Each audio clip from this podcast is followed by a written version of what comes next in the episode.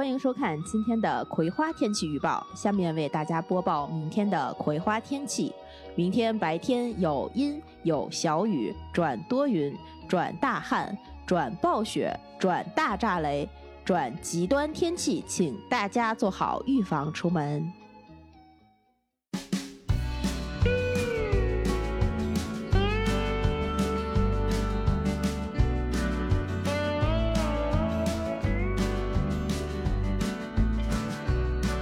大家好，这里是《葵花宝典》之大炸雷，起了咔嚓，起了咔嚓，一个大炸雷，太搞笑了。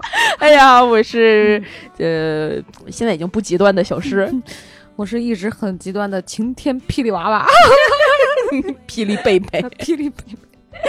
哎呀，绝了！你娃娃姐现在在我们家 得抓头发，手插进了自己的头发里，把本就有些光秃的头顶挠得蓬松了起来。头顶上发际线又后移了二寸，我的天！就是我们现在得得这么说，好香，可怕！你们娃娃姐把自己挠过了头发的手指凑到了鼻子前面，深深的嗅了一下，说好香。请有过同样行为的人点赞啊！全赞了，肯定是我，我就相信自己，只要拐了自己一下，绝对会闻。对，这就是人类的本能，不管拐哪儿。哎呀，深深的迷恋，对自己深深的迷恋，太可怕了。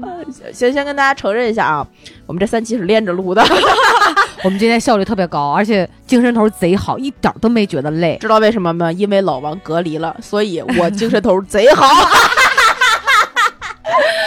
哎呀，暴露了什么？不对，这是乐啥呀？你搁这儿，老公不在的日子总是非常的悠闲，你知道吗？老公不在的日子，那就是王守义十三香啊！好吧，所以这一期节目呢，怎么就所以了？这一期这期节目呢，我们想跟大家聊一聊这个。呃，怎么处理自己因为老公不在家的极端狂喜情绪？不是，就聊这个极端情绪的一些处理问题。嗯，包括自己的怎么对待自己会面临这种极端情绪的故事。嗯，是想聊这个呢？其实是我们嗯在定选题的时候，你们娃娃姐说最近关注了一个。算是很长时间以来一直在持续发酵的案件，对，就是江歌案嘛。对对，我相信很多人是非常了解这个案子的。对，其实我说实话，我不算关注这个案子。嗯，然后从一开始这个案件定性，嗯，然后包括到这个宣判，嗯，我呢一直觉得就是我是比较，你知道，就是很同情于这个江歌妈妈的这种遭遇嘛，谁也不希望这种有出现人间惨剧在自己身上嘛。然后再到后来，实际。当我看到某一些报道的时候，我我又像屏蔽一些这种社会不良事件一样，我就把它屏蔽掉，因为我还是觉得当时说的那个流行就比较残忍嘛，包括有媒体就发大标题什么这个人血什么鸽子吃怎么的这种人血馒头你吃的开心吗？巴拉巴拉的，我就觉得这个女孩不应该给给逝者的母亲发去那样的呃微信。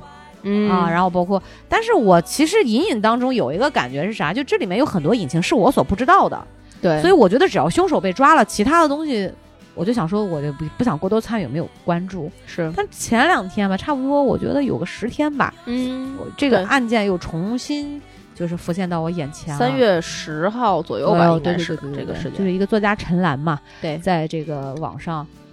控诉也不能说控诉，质疑嘛，质疑这个江哥妈妈这个善款的去向，是呃善款的这个花费情况啊，包括说他，包括你知道国家现在不是出了那个清朗行动嘛？啊，对对对对对，刚有网络暴力的，包括说网暴别人，嗯啊，搜查别人的信息，包括像刘鑫全家的信息是啊，然后后来我通过整整的这种叙述，还有所谓蛛丝马迹的一些一点点的线索拼凑起来，就。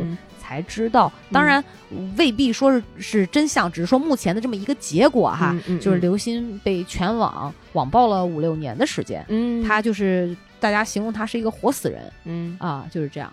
所以我后来怎么讲？我想跟你聊这个的时候，仅仅是说仇恨，我就只是想说这种仇恨的情感。其实我是能够理解江哥妈妈的这个一开始的这个出发点。是，但是他后面就是所谓在仇恨的驱使下，做了很多做了这样的事儿。事情，对，甚至说后来，当然我我相信哈，网上很多就是网友们啊，站队都不一样，两边都有。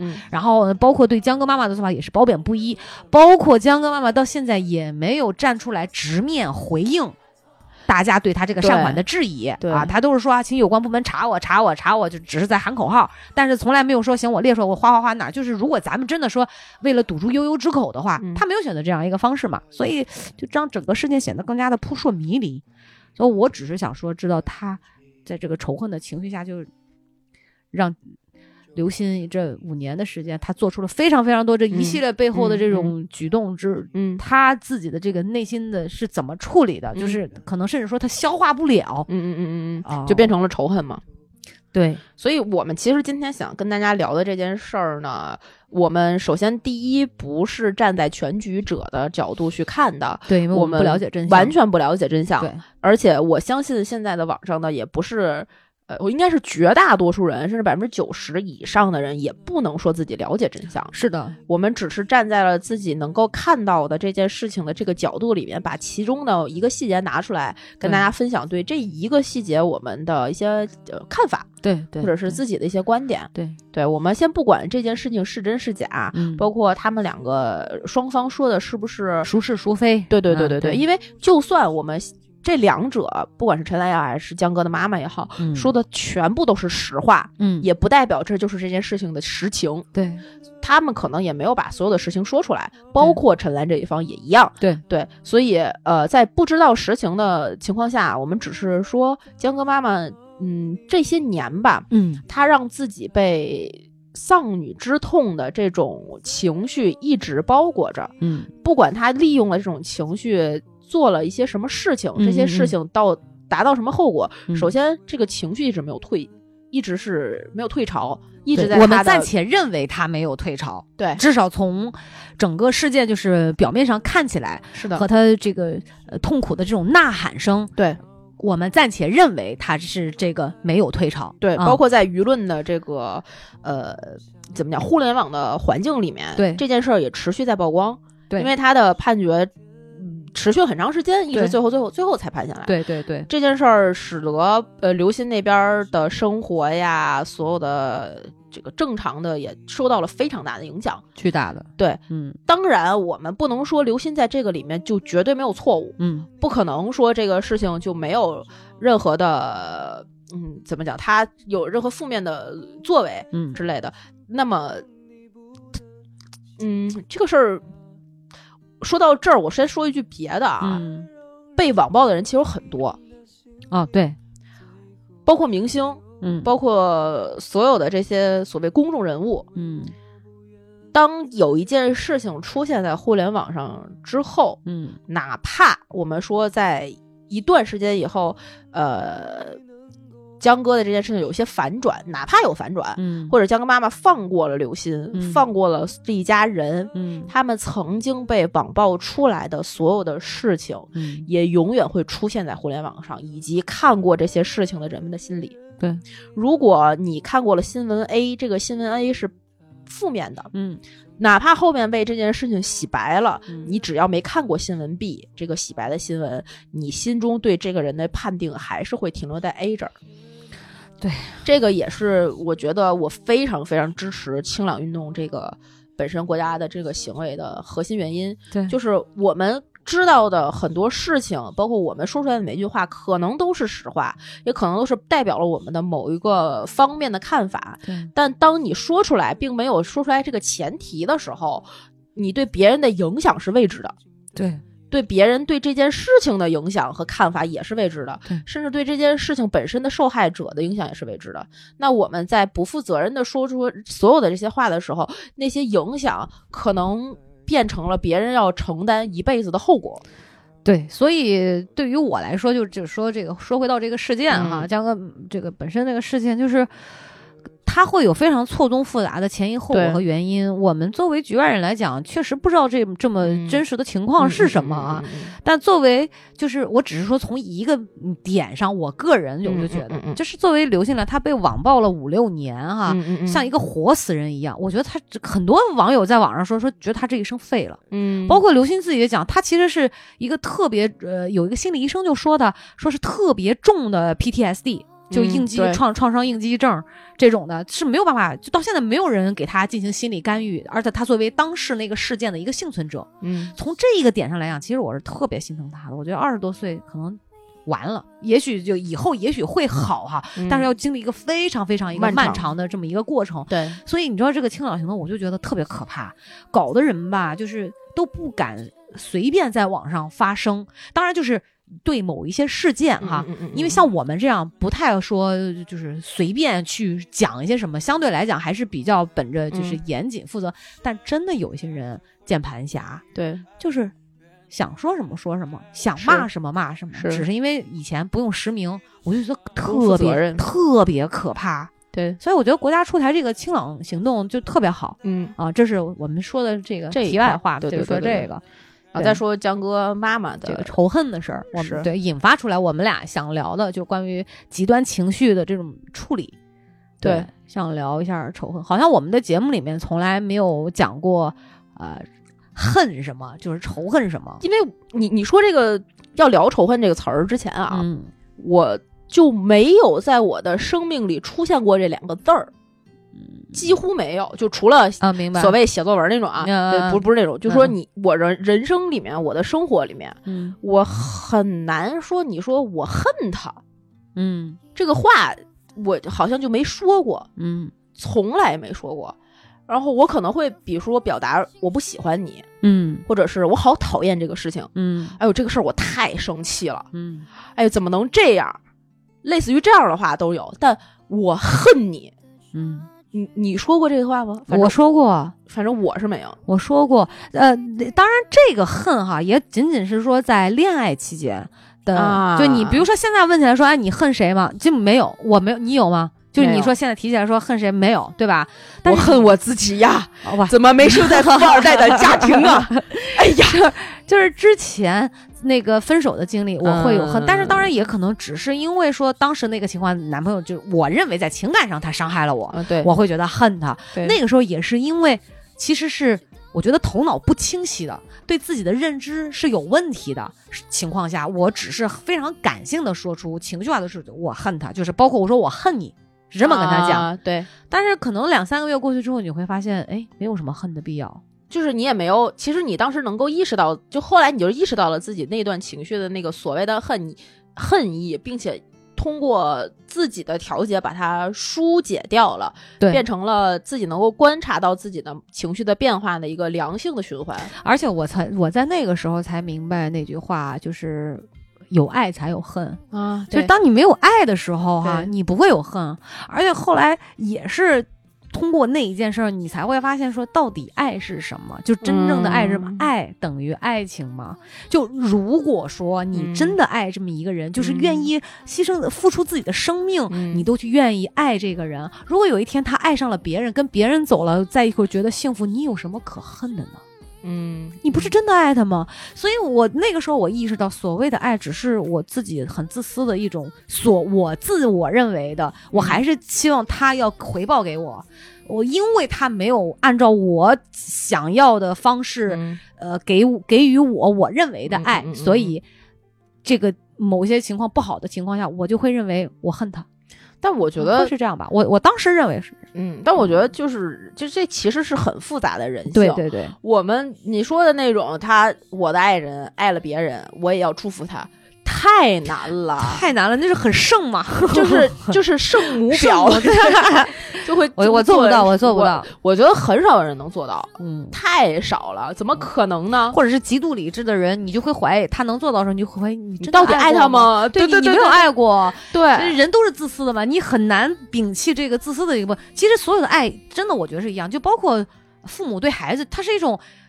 嗯，不允许任何人伤害他啊，是的这么一种情感，是他是我的，对我的孩子，只能我打。对，就你看别人家孩子的时候，你打你就感觉，这不是我的嘛？你会有我的概念，我的、他的、别人的，对吧？对，所以说，就江哥妈妈她会有这种，包括丧女中这么大的一个。巨大的一个悲伤的事件，所以最开始消化不了。我是能理解的，我能理解。我在你跟我说要录这个事儿，我去反观了整个这个事件，我看的没有那么仔细，但那我大概看了。包括我知道以你的理解力不成问题。两方的这个对立的这个角度，我其实两方我都能理解。然后嗯，说实话，你你来之前我没有问过你，这个里面你到底是想要录这个事件里的哪一种仇恨？这个里面其实有非常多的仇恨啊，当然很很多的对立面。对，其实大家都是用仇就用所谓的恨意连接在一起的这些故事，就在网上的那种呃激强烈的呃。情绪的那种互相文字的那种攻击，通过各种感叹号、反问号，对，来表现出大家各自对这件事情的一个评看法。对对对对对对对对。所以我我我其实一开始啊，我最最最开始以为你想要说的是江哥妈妈被陈岚在网上质疑这件事情是这个角度哦，不是。然后你今天来了之后跟我讲的其实是另外一个角度，对，就是只是基于他自己本身对这个事件，他怎么能消化？我觉得那是一个起点啊。对对，他怎么为什么会通过为为什么？因为他的这个，嗯，就像你说的，失去孩子的人每天都有千千万万个，是的，还有很多更惨更惨的经历和遭遇。对，每个很多人在经受，只是没有被报道出来。是的，只是没有那么大的平台。对，就像老婆孩子在天堂。嗯我觉得是可以类比的。嗯，他之所以后面有他品牌的一些成功啊，他的那个后面故事的发酵，以及他后面又发生的反转，他的再婚等等等等，就是因为他前续这件事情的发生，引发了巨大的舆论的关注。嗯，舆论这个东西太容易激起人们的人性当中那种的贪婪和看见利益之后的那种哇塞，就是这样呢。对，因为你想啊，钱来的很难。嗯，这钱难挣，屎难吃，大家都知道。是的，权力更难。嗯，但是公信力也算权力的一种啊。对，呃，对。所以，当舆论变成一个所谓的能够被你通过某一些你手中的工具操纵的一个巨大的力量，使得你能够用这个力量左右自己的生活，甚至左右其他人的生活的时候，这个力量就会被滥用。对。所以是的，是的，我特别认同。就就就清朗清朗运动也是因为这个嘛。也是每个人，因为这个舆论在我们每一个网民面前，说实话是平等的，在某种意义上讲啊是平等的。当然，明星可能他的舆论力量会更大，他的影响力会更大。但是，就像江歌案这种的，江歌的妈妈，甚至一些呃普通的网红，嗯，或者是呃因为某一件事情，所以他被发出来的一些就故事，他可能一下子就受到了巨大量的关注。关注对，像原来。那个，嗯，还记不记得支付宝曾经做过一个活动？那个信小呆，他就是中了支付中了阿里巴巴当年的一个亿的一个大礼包，嗯，能够让他去环游世界什么什么的。但是他就被这件事情最后裹挟着往前在生活，到现在他的所有信用卡刷爆，到后面的生活啊，对，就是有各种各样的，那是另外的一个故事了。我们就说舆论的这个力量，所以当你的仇恨裹挟着舆论一起一起。过来变成一个你没有办法。其实我觉得江江哥的妈妈在这件事情里已经失控了，某种程度上他失控了。嗯，因为我是你，但是你说的这个失控，你会让我想到，就是包括陈岚也指责他嘛，就是现在就是管江哥妈妈，就是他是有一个团队的。团队在帮他上架上上上架一些货商品，然后团队在帮他出谋划策，在帮他写小作文团队在帮他人肉别人的信息等等啊，诸如此类的那种。就我觉得可能他已经不得不这么去做，包括到后面你会发现他不去正面回应，都是像在打那个就是打嘴仗一样哈。对对对，就是那种他不得不这样。就如果他。呃，打个比方说，嗯，他说他前段时间说的所有这些里面，他其实已经原谅了谁谁谁，或者是他原谅了刘鑫，或者是他原来的某些呃，确实有一些问题，他承认了某某嗯，怎么讲？哪怕是其中的某一个问题，嗯，舆论的力量，因为他舆论已经在这守在这件事情上了，就会立刻反扑他，对，就会把他的这个这个所有的事情反噬掉。那你说现在我感觉已经开始有这个苗头了，底下有好多说说看着吧，就是意思什么什么集团两败俱伤嘛。对，当然这个事情咱们就不做评论，我只是有一个巨大的问题，就是到底是什么样的仇恨可以让你五年、六年，甚至甚至按照江哥妈妈讲的，二十年之之后陈世峰出来，我依然要告他，我依然就希望判他死刑。然后我就想，就是其实你从看他回到国内告刘鑫的时候，我就觉得他就是奔着他，包括在那个视频里面，他也承认有视频承就证明啊，在录他只是质疑，他是这一个一个猜疑，但是在后面的过程发展，事情的发展，他就斩钉截铁的认为那个刘鑫锁门就是真的。我们不讨论案情哈，但是你能感受到他内心那种情感极端的这个仇恨，他就是要置刘鑫于死地，就是你就是对不起。你就是对不起我女儿，包括陈世峰也一样。嗯，只不过现在陈世峰可能是在日本坐牢，他没有办法。二十年之后，所以到底一段仇恨可以持续多久？我觉得仇恨这两个字是要分开看的，仇跟恨。刚才咱俩说的只是说恨不恨，我们没有恨。我相信。到我们这三十左三十年左右的这个人生阅历，也没有什么仇，也没跟人结过什么所谓这种大仇，可以说记到这样的。我觉得寝食难安那种感觉，我们是没体会的。但我相信江哥妈妈肯定曾经一度是有这种一个巨大的这种精神压力和内心愤愤不平，它是一种长久的、持续性的这种情感的，在他内心里面就窝着这个这个火，夹杂着愤怒，就就一定要找到一个对象和目标去把这个事情。把自己内心的这个仇恨的东西要释放掉，所以能持续几年呢？我不知道这个力量是这么强大吗？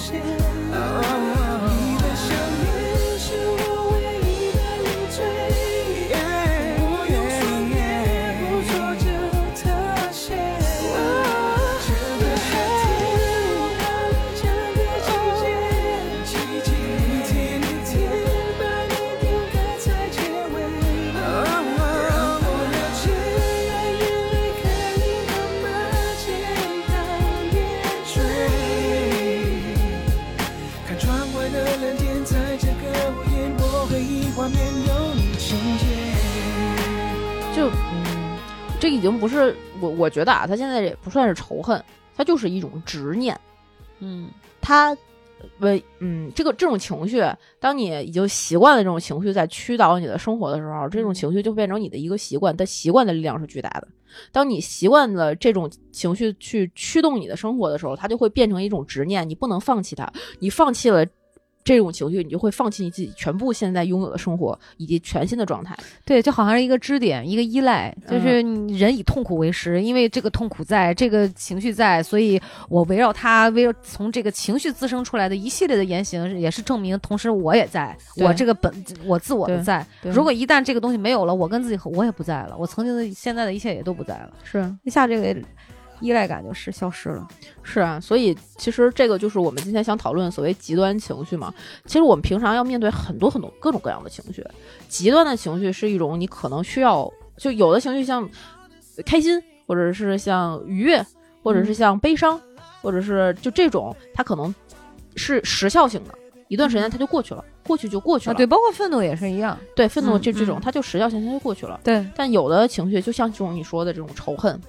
或者是呃亲人的离世，或者是一些巨大的喜悦，或者是获得感的时候，这种情绪当已经突破了我们能够对这个这个情情绪流动的这个极限的时候，我们不人为的去反向管控它，它就会控制你的生活。对你想象一下，有多少人他会真的是可以控制大脑的。对，嗯，就是像江哥妈妈就是一个例子，她只是一个例子。但你生命中是不是有很多类似于祥林嫂的人？很多吧。那他们可能不是利用了情绪来，利用了仇恨来控制他们的时候，不是仇恨利用了他们控制他生活。就比如说，嗯，举一个不太恰当的例子啊，嗯，大家都看过《武林外传》里面的佟湘玉吧？嗯，如果我没有嫁到这里，就不会有这。有呃，对，很多开场白的开头，对吧？就如果我没有嫁到这里，这个就是一个一种抱怨。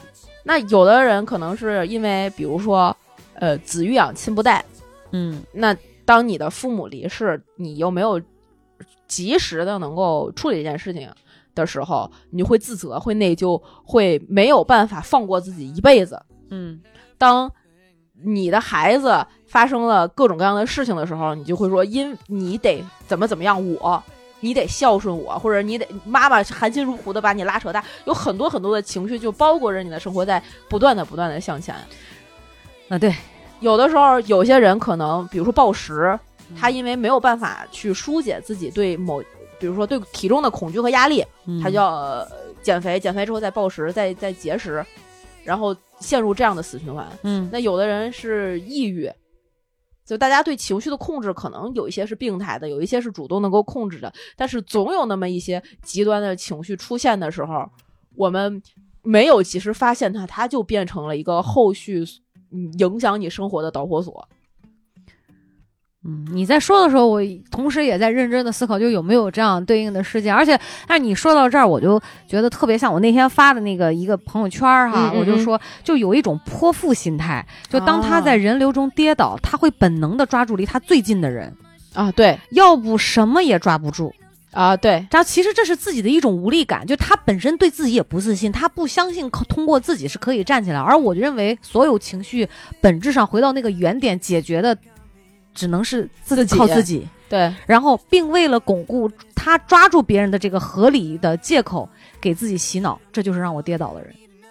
啊，就他总要赖点什么，就像你像对之前咱俩录那节目，就是反正就是得赖点什么。对，对，他得总是给这一个合理化所以他都没有办法从自自身去去调控，就是像你说的观察自己，或者是他就会让这个情绪失控掉，是，然后就开始延伸到外界，然后他自己慢慢慢慢慢慢就这样合理化，对那永远也消化不掉，所以慢慢慢慢就失控。你看啊，就有的人，我们不说这个，就是在地铁站跌倒啊，我们就说，嗯呃，单亲家庭出生的孩子有千千万。嗯有的人一辈子对婚姻恐惧，觉得就是因为我的原生家庭导致了我没有办法相信爱情。有的人因为自己的妈妈含辛茹苦把自己带大，嗯所以一辈子恋母情节。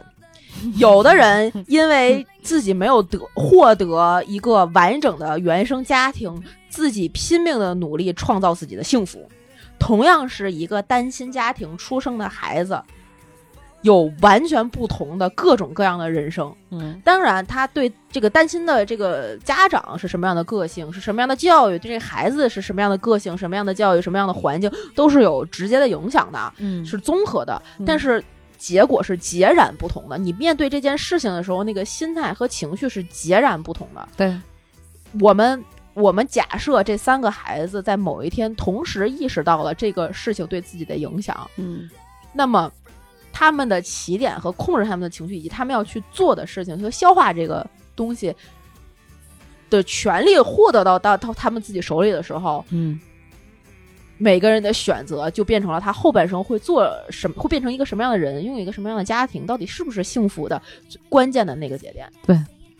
哪怕你前面没有办法意识到，但当这个权利到你手里的时候，你能意识到的时候，你是有选择的。对对，所以就像江哥妈妈一样，她永远有有选择，他可以关停他所有的账号，他可以怎么样，就是就是不给别人留下任何就是质疑自己的这种呃把柄，就我就觉得特累，你知道吗？嗯我看到这个网上骂战的时候，我就觉得特累，何必呢？对。你说跟这个事情相干不相干的人都在七嘴八舌，如果换我自己，我不愿意自己的私事哈，尤其是是这样创伤的事情，就总被人在那儿指指点点，质疑这个质疑那个，我觉得每说一次都是把我还嗯完全没有好的伤疤再揭开一次。对所以我认为当中有一个其实挺反常的点哈，嗯在哪里？嗯因为我身边也有失去孩子的姐们儿，嗯嗯嗯，对吧？嗯你也知道，嗯嗯她是不愿意提的。嗯，她的不管那个孩子离开是什么样的方式，嗯她是不想提的。就想重新开始。对，就是呃，她有的时候甚至听见别人的小朋友叫妈妈，或者是她看到别人的小，她想到那个情，她自己会潸然泪下。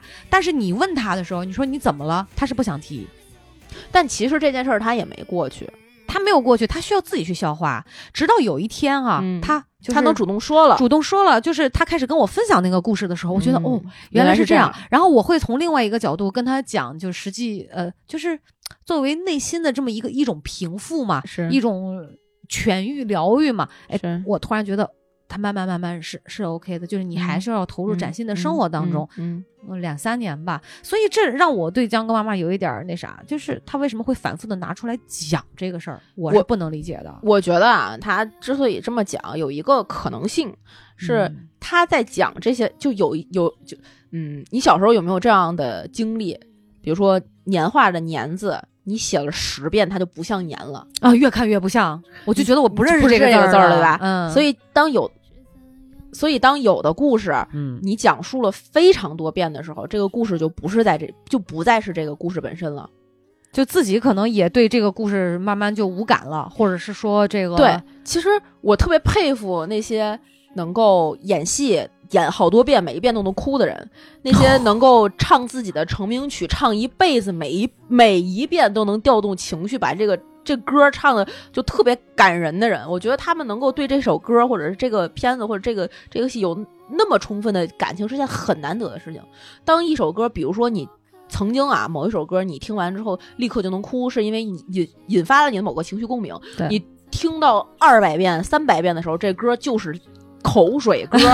对，所以他说出他自己的这个闺女故事，最开始可能是为了，嗯，确实是为了解决他目当时面临的一些困境问题，需要引发大大家对这件事情的关注，需要利用舆论力量为自己的女儿讨回公道。这些最根本的基点肯定是在的。嗯。但后来说多了，这些基点可能也就被消磨没了。嗯，那这个故事就变成了一个真的就是一个故事，一个为了做而做的，不得不做，甚至失控的再去推，被无数的手去推的这么一个。就他没有及时的就斩断这件事儿对他的影响和控制，这个事儿就会一直一直一直持续下去。嗯，对。所以你，咱说到极端情绪啊，就包括像仇恨，就当然我们咱俩没有嘛。那你觉得极端的情绪里面，你都经历过什么呀？让自己这么失控的？我可能是，嗯，我，嗯，怎么讲？压力我不知道算不算极端情绪。我我就是，我觉得压力导致的一些，导致的你的一些情绪的表达，对。对，就是你会因为一些事情你没有办法控制，或者是一些事情没有如你所愿的去进展，嗯，使得你觉得自己有很大的无力感，嗯。那这个时候呢，我的处理方法一般就是哭，嗯，我时不时一个是我会找别人去聊天儿，这是我非常习惯的。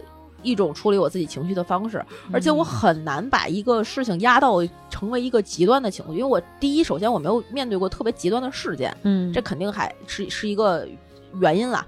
那平时遇见过的事件里面，没有让我特别呃。就是压抑着变，把一个小情绪酿成一个大情绪，变成一个极端情绪的机会。嗯，是我长期有跟别人倾诉，或者是说小的时候去看心理医生啊，或者是对心理咨询这这种习惯，我就会不停不停不停的自己去观察我自己今天是什么样的情绪，哪一段好，哪段不好。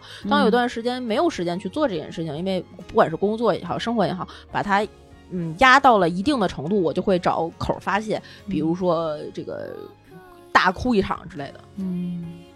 但我有过这种极端情绪的一个表达，嗯，其实我是觉得你刚才说的那个本质的，就是基本的原理是对的，就是呃没有办法按照自己的期待去实现某些事情啊，包括那种失控感啊。我经常会以，不是说经常，就是我曾经，我就说大家其实这不聊了几期，大家也都知道，就是跟前任那个故事嘛。当然不某一任前任哈，就是非常烦躁，嗯，也是因为事件不能控制我，但是具体的事情我不记得了。可是那种情绪我特别清楚，就是是一种印记，甚至我想起来的时候，我会觉得又能感受到那种情绪，会我会踩爆薯条，呃，薯片儿啊，我会呃，就是关机。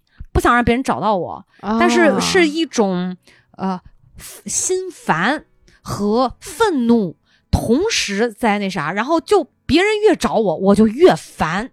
但是那天当我被就是，其实我在家里，我哪儿也没有去，就你基本的安全意识还有的，因为我不是一个会选择什么自杀就那种的，我不要这样，因为我也不会因为这些点去用来威胁别人啊。对对对，就是自尊这个东西还是要还是有的。嗯。然后，但是那个时候很烦，当我的闺蜜和那个前某一任前任找到我的时候，就开了门嘛，就很烦，就是那个也不是愤怒，就是暴躁值啊，就简直了，就是已经要要炸开了。我说你们来干嘛？滚！嗯，就是这样。就把所有人都拒之门外往外推，反过来的是对自己的一种很烦，就是就是那种为什么呀？我我为什么就做不到？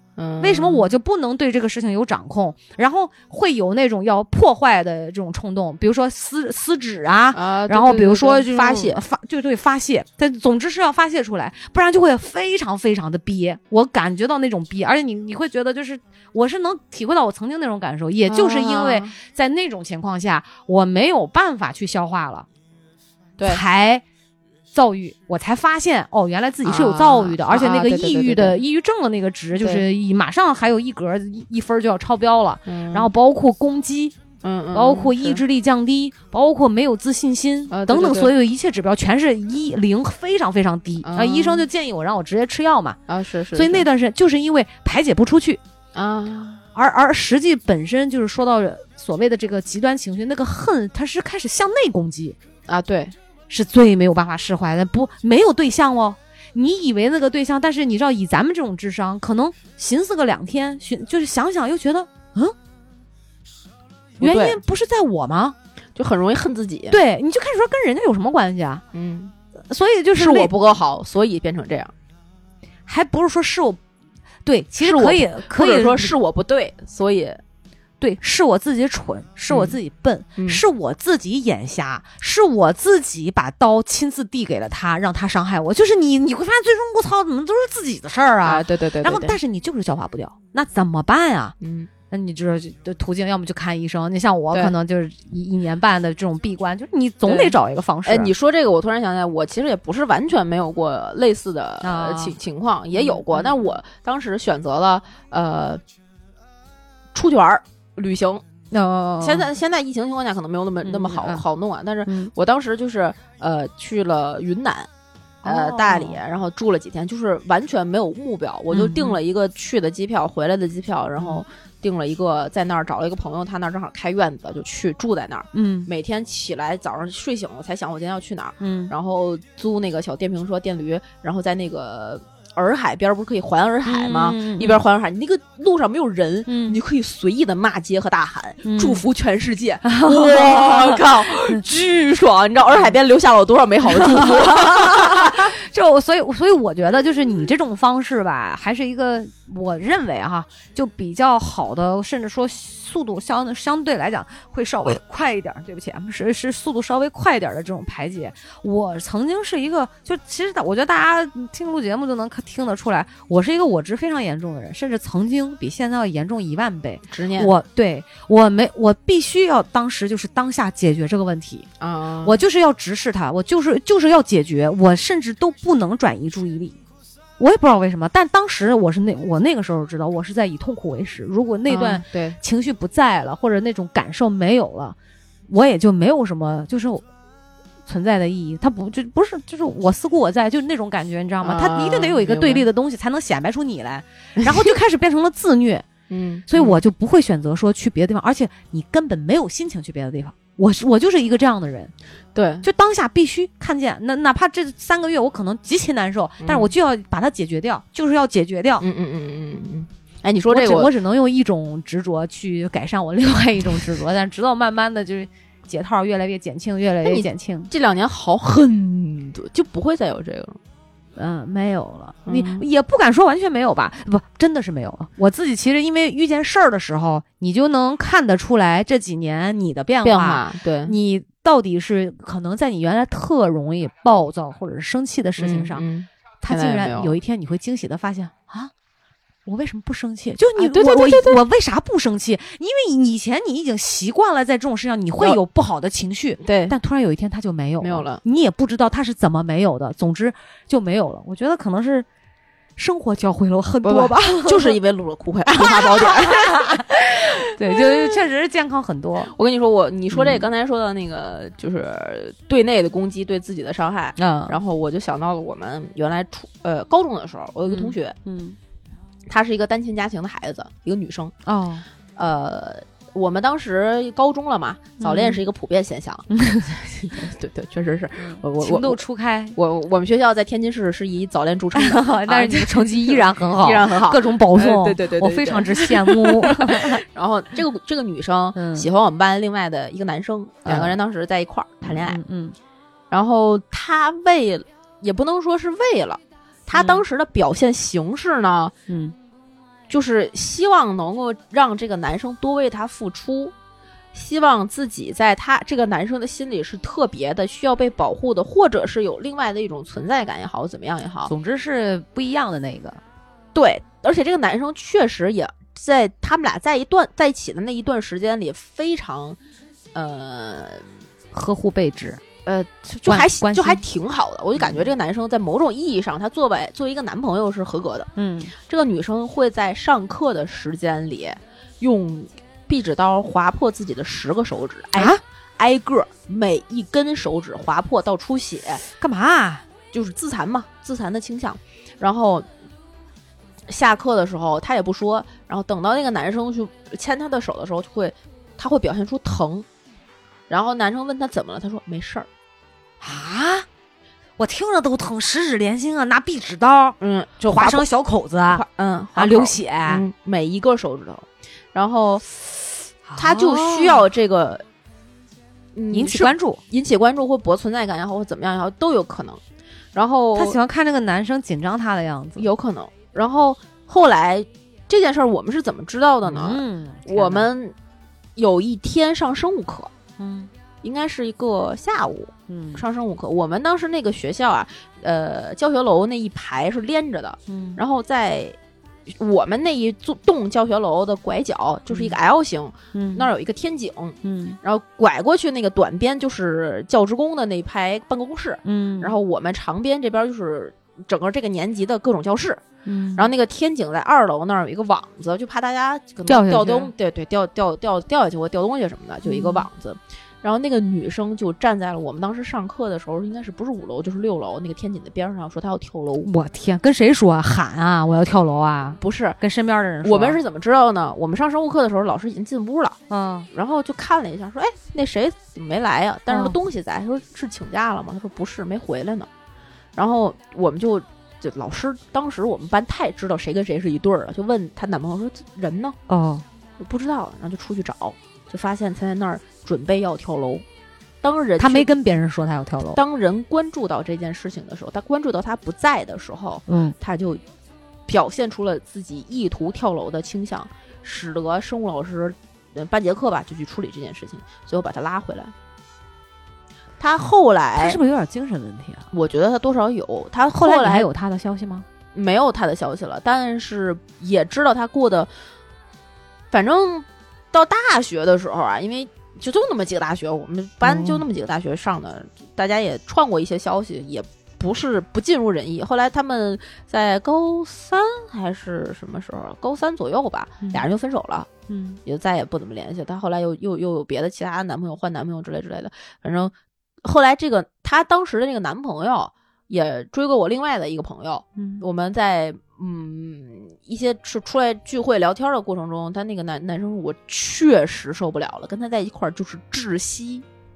他不是太吓人了，太可怕了，动不动就自残跳楼，这咋处啊？这你都没法跟他正常对话，你都不知道哪句话说得轻说得重，可能稍微说重一点儿，人家就不活了。这谁担得起这罪名啊？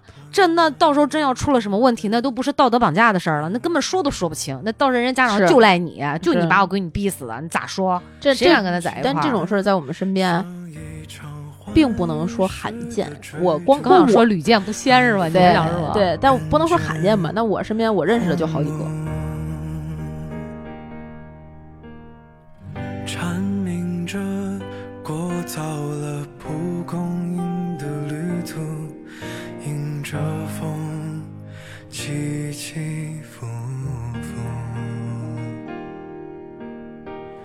阳光和清澈又透明色的露珠，像你眼眸里的温度。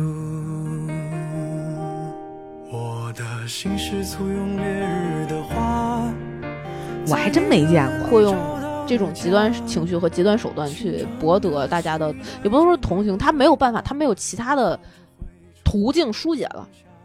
疏解啥？就是当他当有一些，因为人啊很难想通自己的问题的。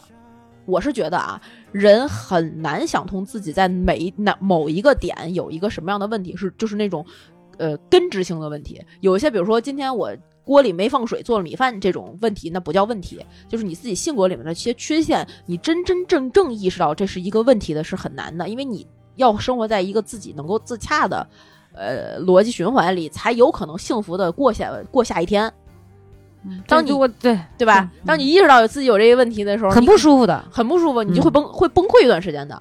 所以，但但是你说实话，不破不立，你只有这种崩溃之后，才才当然了，也分人哈，看你能不能修复，或者能不能走出来，这得看个人了。或者是你通过一些小事儿，就是一点一点的浸润着这个对这个这个缺点吧。对，然后它能一点点变化，一点点变化。这个这种呃缓缓坡的过程是比较能够让人接受的，但不是所有人都都有这个缓坡的过程。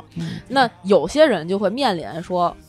就是想不通这件事，我到底哪儿错了？就是想不通为什么能这样？他凭什么？别人凭什么？我到底他妈的哪儿有问题，使得我现在能够这么难受？就导致了对立，就是你对面的那个人是你的敌人，你就想通过某些手段或者是某些方法，不管是骂他也好，惩治他也好，或者是呃，怎么能够让他意识到其实这件事是他错了？或者是改变现在这个难受的现状，但有的时候这个人有可能是你的领导，你做不到，因为有有强权或者说高压。有有一些时候，这个人可能是你的亲人，你也没有办法通过某些方式去解决。嗯，你就返回来说，那难道他妈的是我的问题吗？或者是通过一些嗯极端的手段去抒发这些，你根本就没有出口去，你找不到那个调解的那个出口，没有人帮你点破的时候，这个很难的。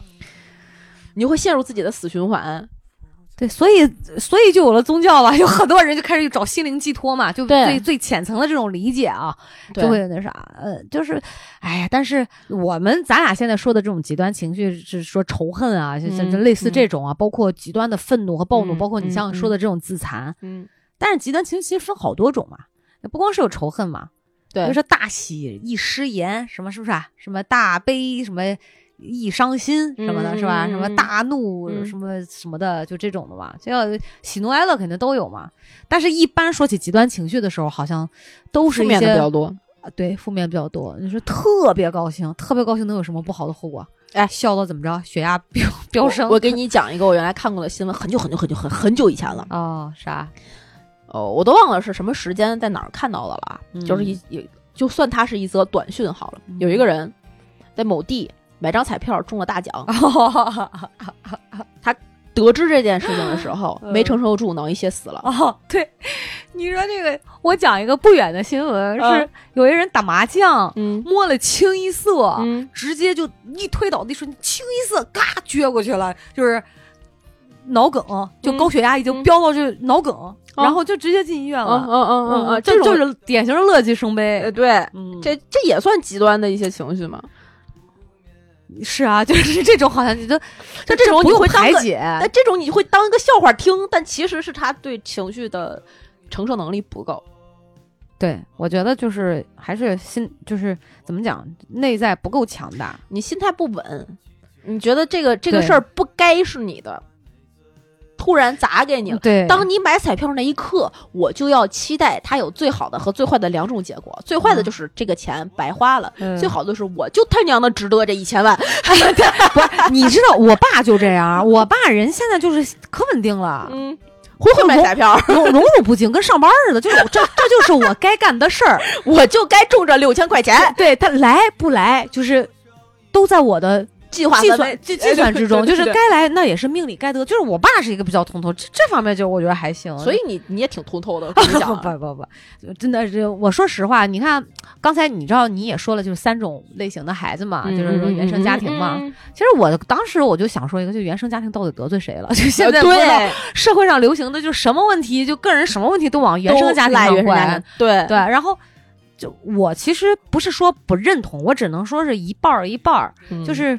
个人的努力和你的选择和对自己的认知，其实是要大于原生家庭的。就是问题总会存在，而都说父母夫妻两个人是最大的人际关系学嘛，对吧？那你是出出生在一个这样的家庭，那我相信大部分的父母都是爱孩子的啊，对他们都在尽力希望做到更好。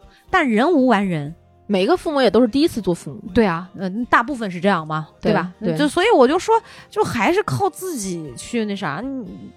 谁不是靠自己？你不是靠自己吗？然后我太我我能回去指责我妈说，就因为你跟我爸毛病那么多，缺点那么多啊，这个让我就是得了躁郁症，心理变态，就你们不好，你们给我改，不是这样的吗？不可能，他会有一些因，而且其实我后来觉得，嗯，我就当然咱们烽火狼烟的时候吧，就是这个又说到这儿，我会知道我其实那个看我自己的八个字的时候，嗯我会觉得。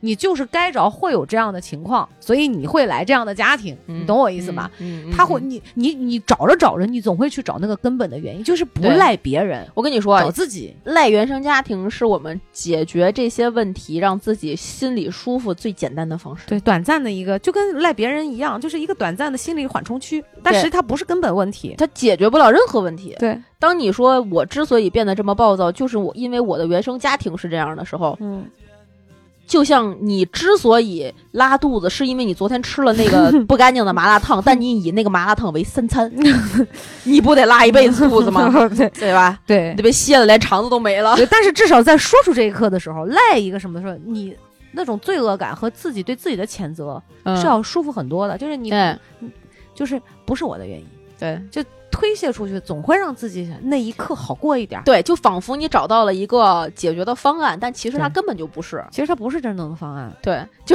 说到这儿，我就想起来我昨天刚才跟你分享了我昨天跟我媳妇儿吃饭的那个故事，啊，对，对吧？嗯，她昨天我媳妇儿昨天跟我跟我吃饭的时候啊，就义义愤填膺。他那个算极端情绪吗？有吗？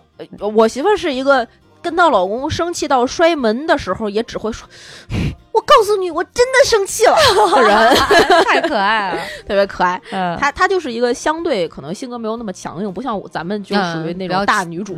她就是她就是属于那种小鸟依人的的那种性格的人，嗯所以当她说她当她给我发微信说我他妈的能不能啐她的时候，我就想说哇哦哇哦，晚上有故事听了。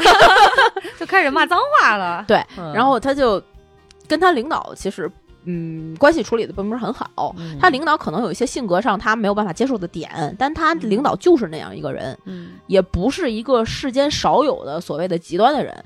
可能那个领导就是一个长得好看的大女主，嗯就嗯，你说有多少智商吗？但是又不能有那么多的逻辑，有一些问题就处理的没有办法那么全面。嗯那作为他的一个下属，我媳妇儿作为他的下属，在有的时候咱们俩在工作上面就会有各种各样的摩擦，嗯这个是很常见的，或者说沟通上的误差吧。对很嗯常见。他们俩昨天发生一件什么事儿呢？我也嗯可以跟大家讲啊。他嗯领导让他去这个某地出差嗯，A 地出差，嗯然后因为基于现在的一些疫情的状况啊、政策啊，我就作为一个常年出差的人，我就建议他说：“你啊，先从先买一个从 A 地回北京的票。嗯如果你能回来，你再去买这个去程的票，这样比较保险，省着嗯你在外边流浪。嗯这个他就听从了我的建议，结果他在安排这个行程的时候呢，就把回程的票也一并这个购买了，嗯并且就这样反馈给他的领导。嗯那他领导说：“咱不从 A 地回来，从 B 地回来。嗯然后我媳妇儿就心想说：“哎呦，你想从 B 地回来，是不是因为 B 地是一个大城市，比较方便回啊？嗯能有更多的选择呀？”嗯然后我媳妇儿就开始就是通过领导的这一句话，嗯计划了从 B 地回来的整个周期。嗯然后又反馈给他的领导，他领导说：“我什么时候跟你说咱你不是类似于你怎么一天到晚就在想回来的事儿？嗯我什么时候说咱们就去这俩地儿了？嗯咱们得去一二三四五，什么时候说就这天就得回来了？嗯咱们得干一二三四五。嗯我媳妇当时就你他妈的有这些规划，你凭什么不跟我说呀？嗯嗯你怎么就能直接让我干呢？嗯你怎么就就这两句话，你就让我去定这一大堆的东西？嗯然后你又不告诉我，你不告诉我，我怎么知道呢？嗯这个领导怎么能这么傻逼呢？听到这儿，你们是不是特别有共情？就觉得自己 我操，我他妈领导也是这样的，就是一个傻逼。那我就当时啊，因为他的情绪顶到那个点，我就陪他骂了两句，之后又聊一些别的，之后我就反过来又说起这个事儿。嗯我当时我第一反应是，我说那个你不要不爱听啊，嗯。但是我要告诉你，首先他安排你去 A D 的时候，嗯。你就该问他，我们还有什么其他的行程吗？嗯。当他说出我要从 B 地回的时候，你就直接问他，我们为什么要从 B 地回啊？嗯。而不是自己去揣测嗯。这个人从 B 地回是因为一二三四五，对。你根本不知道他怎么想的的时候，你就问，对你就不会酿成后边想要啐他的这个情绪了。对，然后会觉得自己哇，我想了这么多，付出了了这么多，对，我操心了这么多，最后连你个好还落不着，然后你这还埋怨我怎么怎么样，就是你会觉得自己没有功劳也有苦劳，他会有一系列这样的情绪就出现了。呃，对对对对对嗯对对对，这个就是，就你能够问的时候就千万别憋着。然后等到这个故事讲完了之后呢，嗯我就说我呀，我现在呀有四个字的建议，嗯你姑且听一下。嗯我们俩异口同声说出了两个不同的答案。嗯我说有话就问，嗯，他说放过自己。在这个时候，我想你给的是具体实施的方针政策。对，当嗯大家我不知道大家有多少人啊，会用放过自己来安抚自己平时出现的情绪、出现的问题。当有一件事你解决不了的时候，你会跟自己说：“算了算了，放过自己吧。嗯，我不太会，我我觉得这个，我觉得咱俩肯定是不会，嗯但有很多人是会的，而且有很多人会用“放过自己”类似的这样的话去安慰别人，你不觉得这句话很空吗？那是相当他娘的恐怖。就是这个方式，放过自己的方式是什么呢？放过自己的心法和口诀要领是什么呢？对你具体应该怎么操作呢？根本没法执行。但是你讲的有话直说，就是一个非常简明扼要、言简意赅、一针见血的执行力的，执行力的方式和方法对就可以了，对，非常的有针对性，针对你媳妇儿这件事儿这件事儿。所以啊，大家在找寻这些解决方案，包括面对自己的这个不良情绪的时候啊，就那些鸡汤少看。对，有毒。现在我跟你说，这些鸡汤什么放过自己呀、感恩的心啊，什么 这个就类似这样的啊，对对对什么早睡早起呀、什么人间有爱呀、什么人间不人间值得，人间不值，得。就是一句假大空的话。而且，其实我觉得就是很调侃的话，它不是一个真的要它不是方针政策，对，它根本就不能够指导你的生活。对，昨天我跟我媳妇儿聊天的时候啊，她跟我说她最近面临了一个困境，她说嗯。她现在已经不会跟别人说话了，无法沟通，所以她为了解决这个困境，就给自己啊拆解成一个目标，嗯。说。为了解决我无法现在与别人建立良好和有效的沟通，我把这个我我又想有良好和有效的沟通解决这个问题，嗯我就把这件事情变成了我每天要去做一小步的一个解决方案。我说那挺好的呀，你每天改变一点点，那你每天要做什么呢？他说我每天就有一个 checklist，上面我打勾的这个对应的项目是今天要跟别人说话。他他好像不怎么会做计划呀，我或者不会怎么做这个具体实施的方针啊方法。发现了吗？嗯就是当就是你说理论的时候，大家都明白，你要把大目标拆成中目标，拆成小目标，拆成每日的目标。但你这个目标拆完了之后，发现根本就达不成你那个大目标，对，它就不是一个连连接的关系。嗯就是空目标对下一个空目标对下一个空目标就会玩了个空。对，我说你跟别人说话这件事儿，每天都在发生，对啊。它就不叫一个你要 check 的任务。对，你当你都不需要变成一个每日每日的目标，你呀就把你想跟别人建立有效沟通拆成我。每个礼拜要跟石冠珍约会就好了，或者是你每一个月要去玩一次剧本杀，嗯。你每一个月要出去跟自己的朋友做一次春游，嗯。你就一定会在这个场景里发生有效的沟通。嗯这样是可实施的。嗯，每天跟别人说话，这个目标太搞笑了，他好可爱啊！巨可爱。他还买了各种各样的课程。我说你退钱吧，真的。你就我觉得，我觉得其那那你觉得他足够了解他自己吗？他足够了解他自己，他只是找不到方式和方法，因为在嗯，他能够意识到自己哪有问题，嗯但是他只能在他的循环里去找。解决这些问题的方法，嗯但如果你能在自己的循环里找到一个方法，你就不会出现这个问题。嗯所以人和人的沟通和交流，人和人之间的这些所谓的每天的互动也好，为什么说三人行必有我师？不是说三个人里面有一个小师啊，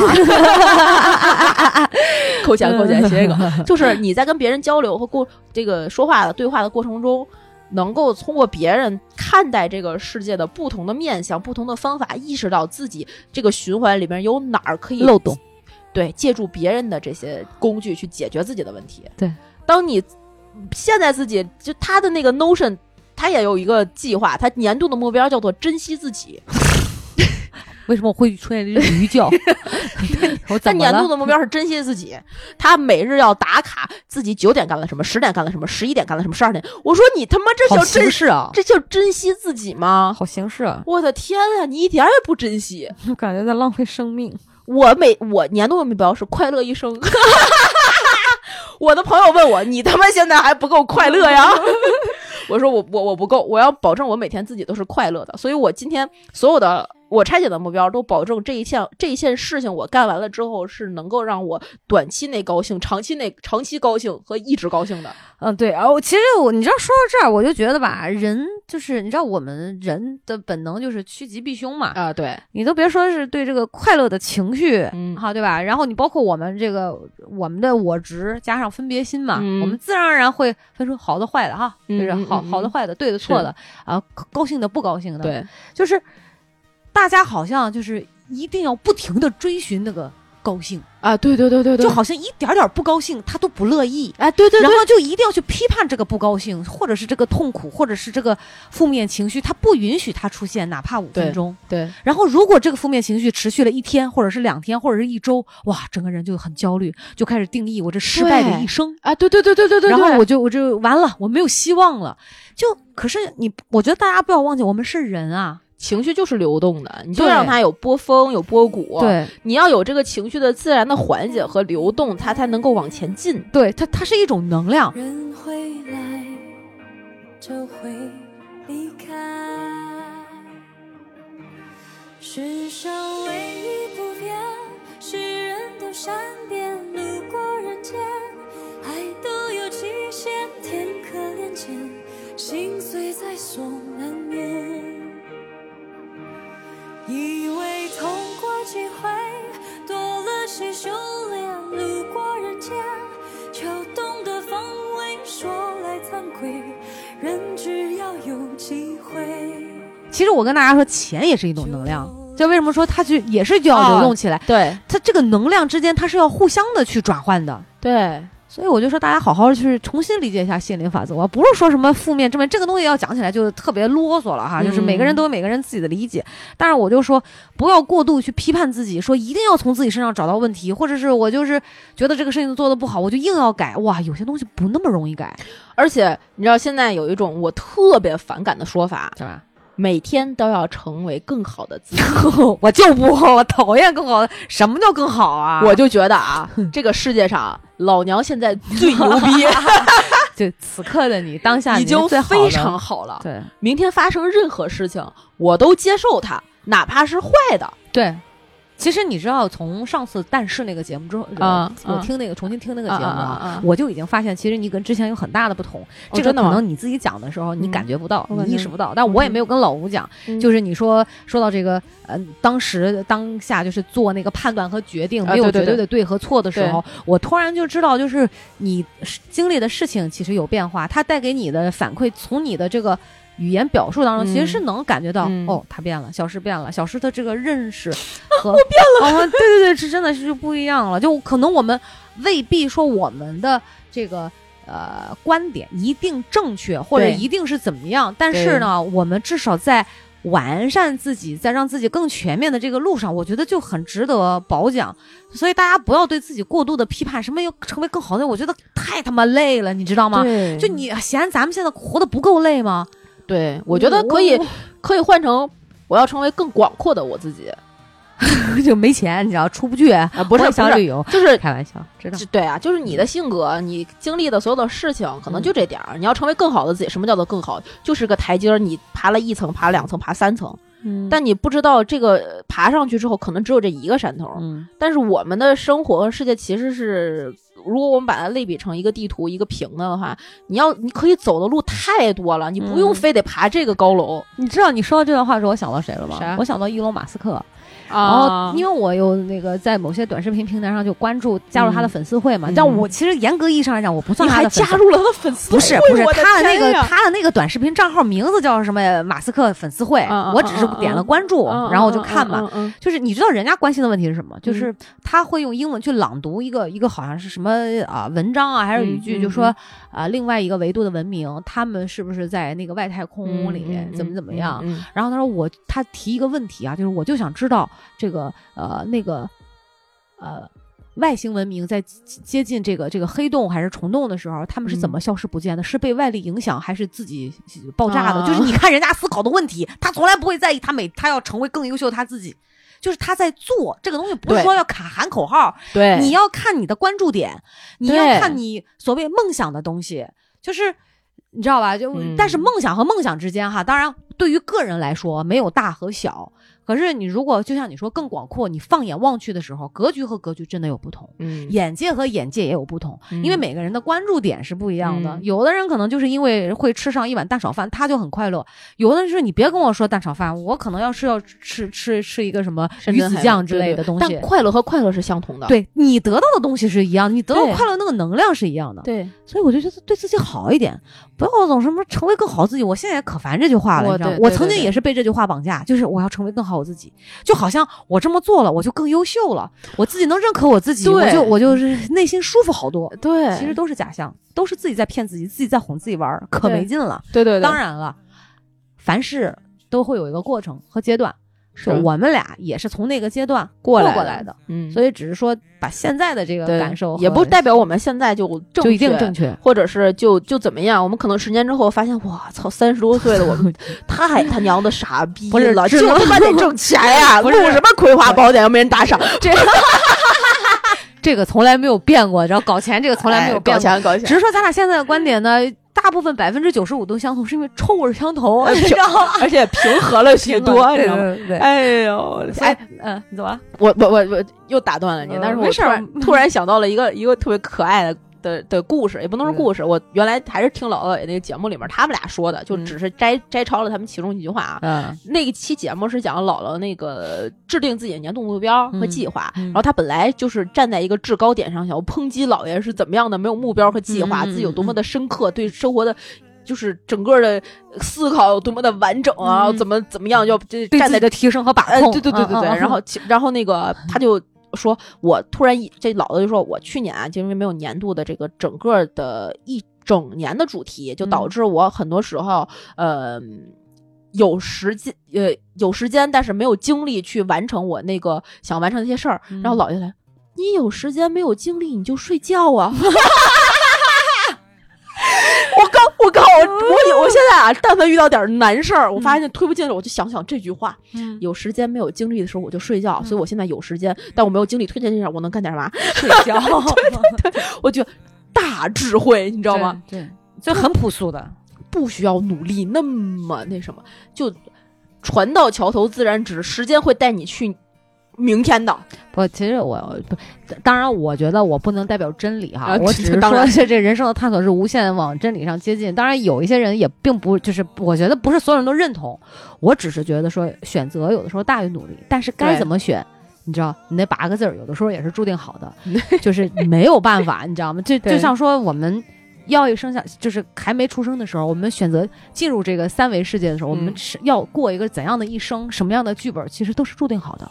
当然了，嗯这种是宿命论，或者说我很认命，嗯，但是不是说你就真的不能改。它那八个字可能起到百分之三四十的作用，剩下的部分还是自己可以通过商检的这个对，就像做做工在自己身上去改的嘛。就像咱们当那次录那个占星的那期节目，还记不记得？啊，啊，对对对，请博文老师过来录的、啊那个去年了对对对，嗯那个秋池老师过来录的嘛。然后，呃，当时他的形容就是我们的星盘也好，八字也好，所有的这些也好，嗯嗯嗯它就是你的命运的一张地图。，对这个是注定好了的，有可能它就是注定好了的。，对，如果我们认证这个前提的假设，那我们去。在这张地图上面去行走，我们可能边界已经很明确了。我可能在往这边走，就只能走到那儿。我们往这个山上爬，就只能爬到那儿，因为我的山只有这么高。嗯，但是你可以选择去爬山，你也可以选择去下海。嗯你的地图是很广阔的，对你地图上有方方面面、千千万万种可能性，这些可能你都能去选，对不代表这些可能性你走了之后就就对了就错了，你只是看到风景不一样，对所以不要固执在那个。哎呀，这个山我他娘的没爬到头儿，可怎么办呀？我真是一个不优秀的人。哎呀哎，呀，其实嗯，就但我觉得在能多赚钱的时候，还是多赚钱吧。对嗯对对，这这个你要是没有金币，是不可能玩下一关的。确实是啊，是吧？是吧？就是让钱的这种能量流动起来，哎我们滚起来，是吧？我们是怎么从江歌案聊到挣钱的？不是，就还是，其实极端情绪也是这样，就是把自己那种极端的东西收一收，不要自己伤害到自己，然后更多的这种能量回收一下，把它转变成消化，转变成一种积极的，能够看看别处对就可以了。对，哎，江歌案也不是我们能够咱俩的舆论能够左右的，或者是你的认识和我的认识可能也不一样，对吧？所以所以说。我们只是讨论对情绪的处理嘛，对啊，具体的就不不不不不不在这儿多做评论了，我没有这个资格，是吧？对对对，就其实我们的核心还是说可以去看看别处，这个看看别处，你可以去练瑜伽，你可以去看医生，你可以去刷剧，你可以去干什么都行。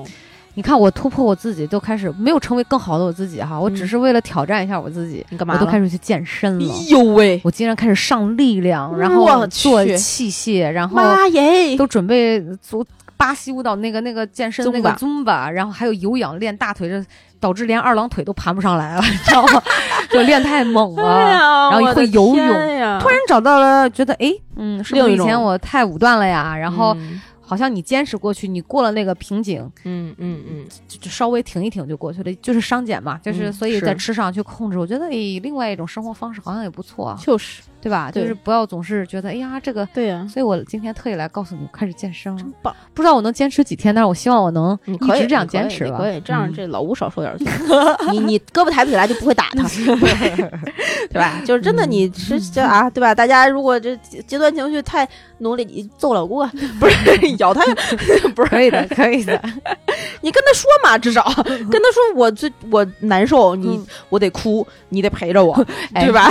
我跟你说，所以很。很多这种家庭暴力啊，都是那种极端情绪这样发泄的。是，就所以你看大事小事，很多这种情绪就处理不好。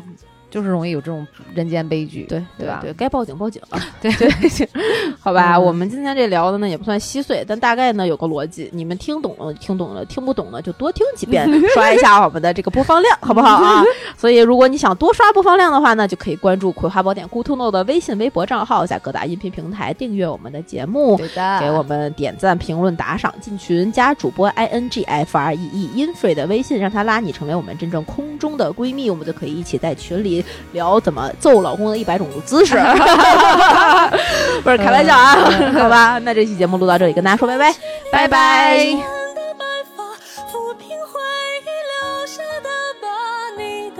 中，明暗交杂，一笑。